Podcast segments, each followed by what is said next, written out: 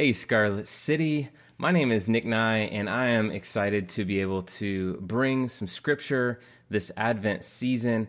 Um, one of the things about me that you might find interesting or might give some cred is that I'm actually an Eagle Scout. And I'm sure you're asking, what is an Eagle Scout? Um, well, it's the highest rank in Boy Scouts that one can receive. And so for me, my whole life, my family had this idea that if I had the highest rank in Boy Scouts, the Eagle Scout, then my resume would automatically be considered above and beyond everybody else's because you have these famous people who were um, Eagle Scouts. There's presidents, there's senators, there's famous athletes, and even Neil Armstrong has the Eagle Scout. And so, of course, uh, for me, I figured that everything I did would rise to the occasion and uh, be amazing because I was an Eagle Scout. But one of the things that uh, being an Eagle Scout prepared me for, or ingrained in me, was their motto be prepared. And uh, that still is something that plays into my life a lot. It's an underlying theme that I carry. Um, and this theme of getting prepared is a theme that often gets brought up a lot during the Advent season. We prepare, we, we have this build up uh, before Christmas, a whole month where we get ready. I mean, we might have shopping plans or the holly jolly music or putting up Christmas lights or doing an Advent reading, which we do at our house so that we get ready for the big day, Christmas. But I wonder if Christians are preparing for the right thing. Are we really preparing for the right thing? Fleming Rutledge, in her book on Advent, she says that Advent is superficially understood as a time to get ready for Christmas, but in truth, it's the season for contemplating God's judgment. That statement both caught me off guard and is very different than anything our culture or even our churches might be preparing for. Not Christmas Day, but she's saying it's the season for contemplating the judgment of God. Well, for the next few few minutes we have together, uh, I think it's fitting to get to the source, to really look at some scripture, look at the Bible, and see um, where preparation is really embodied. And I think it's best embodied in Jesus' mother Mary.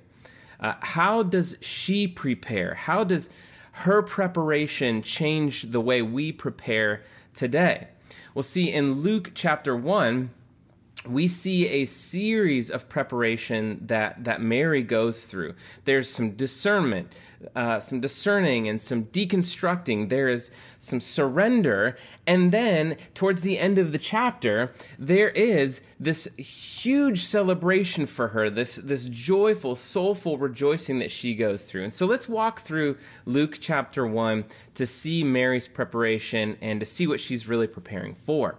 So in verses uh, 26 through 38, an angel named Gabriel came to Mary and told her that she was the chosen virgin who would usher in Emmanuel, which is God with us. She would carry the long awaited Messiah. And of course, Gabriel's presence as this angelic being brought a sense of doubt in Mary how could this be? Does she does does anybody even know who I am? Like what what does this mean? This this doesn't even make sense. And and that same doubt that Mary carried, actually Zacharias earlier in the chapter of Luke, he carried that same doubt and actually Zacharias was muted by God for his doubt. But Mary, she's kind of got the same kind of doubt, but there seems to not uh, be the muting part. But Luke writes in, in verse 29 but Mary was greatly troubled at the saying, and she tried to discern what sort of greeting this might be. What kind of news was he actually bringing? She's wrestling with this. I mean, here, here's young Mary. She's thinking, is this really an angel or have I gone crazy? Is this what kind of new, this this news does not make sense to my theological grid. So she's discerning. And this discernment This is the first step in preparation for Jesus. Now, often for us, step number one is let's crank Mariah Carey. But that's not what Mary's doing. Um, she's pondering, she's thinking, she's discerning, she's wondering. Mary has some dark, troubled questions. I mean, she grew up believing that God does not dwell with man. But she was wrestling with whether to embrace the idea or not, to change her mind. She had to go through a process of really changing her mind and changing her worldview and changing her theology here to believe, if it's true, that God would become a man even if it went against common sense, but she needed to discern. But if we keep reading, the discernment process uh, takes some time. As uh, the angel Gabriel explains, she is going to give birth to Jesus, but there's a big problem. In verse 34, she adds this How will this be since I'm a virgin? None of it made sense, but she's trying to discern, you see. She's trying to ask the right questions and figure things out. None of it made sense, but she's trying to understand. Not just stalwarting. She's not just standing against the truth, and she's not just pushing um, the, this, this aside. How? She's asking. She's looking for some footholds. She's looking for some handles of faith. And the angel sees this journey, sees this process and this is a journey for Mary to understand. It's not to block what's happening. Mary's heart is not hard, and she's not coming at this with her arms crossed and saying, I don't, this, no, I don't get this. She's coming really trying to understand. So he answers, the, the angel answers her, explains, details how the Holy Spirit will come upon her and create life within her, that God will make this birth happen. So listen if you have questions and are willing to hear answers, Christianity actually invites you into that process. Christianity is a faith that invites you to discern its own validity. It, it, invites you to find answers. Now, you and I know that there are just some people who are career doubters. They just doubt for doubting's sake. And of course, career doubters rarely, if ever, are willing to doubt their own doubts. But Christianity says if you have real questions, if you have deep questions, even hard ones, and you're willing to hear real answers, bring it. Advent is preparation. It's about bringing those real questions, the deepest, darkest, soul affecting questions to the surface and giving them to God. This is the first part of preparing ourselves for Advent, discerning.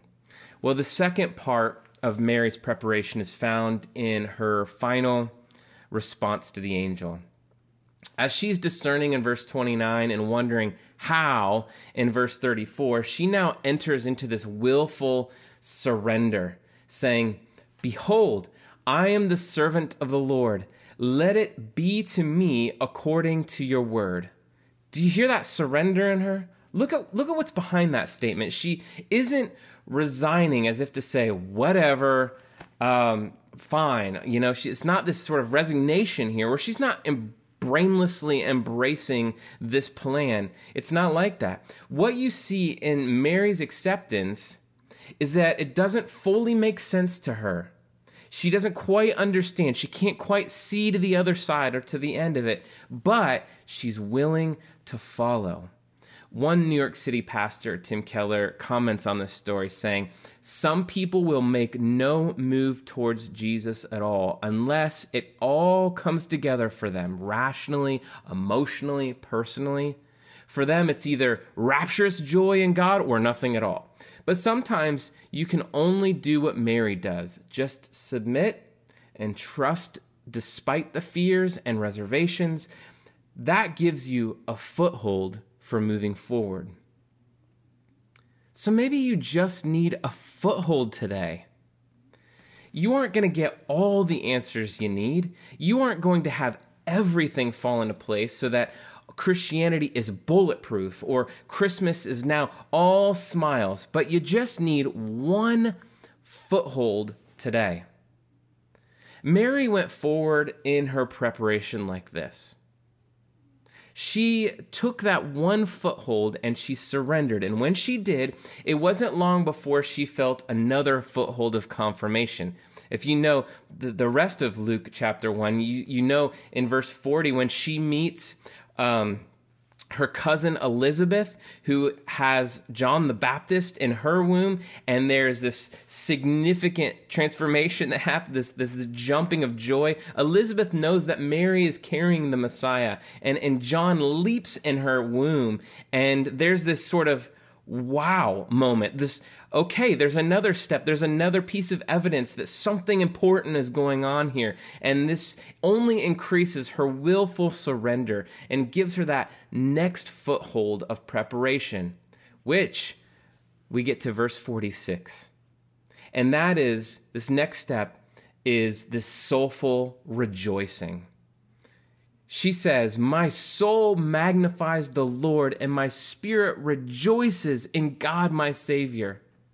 She connects all that is happening. She takes it all and she moves from discerning the news to surrendering to it to finally rejoicing that the come in the coming Messiah, Jesus. It's not it's not about begrudgingly submitting herself to God, but it's about this heartfelt joy. You, you see, faith, faith isn't just merely a mental submission or a duty, but it's supposed to get all the way to our emotions. It's supposed to get all the way to our affections. It's not robotic. It's supposed to move our desires. And sometimes that takes time. Sometimes we need to get past again the the arms crossed, the stubborn doubter, the re, reconstructor, deconstructor stuff. We need to free our emotions and celebrate and rejoice. And Mary finally got to that point. Her preparation was getting to that place where she is wanting to rejoice.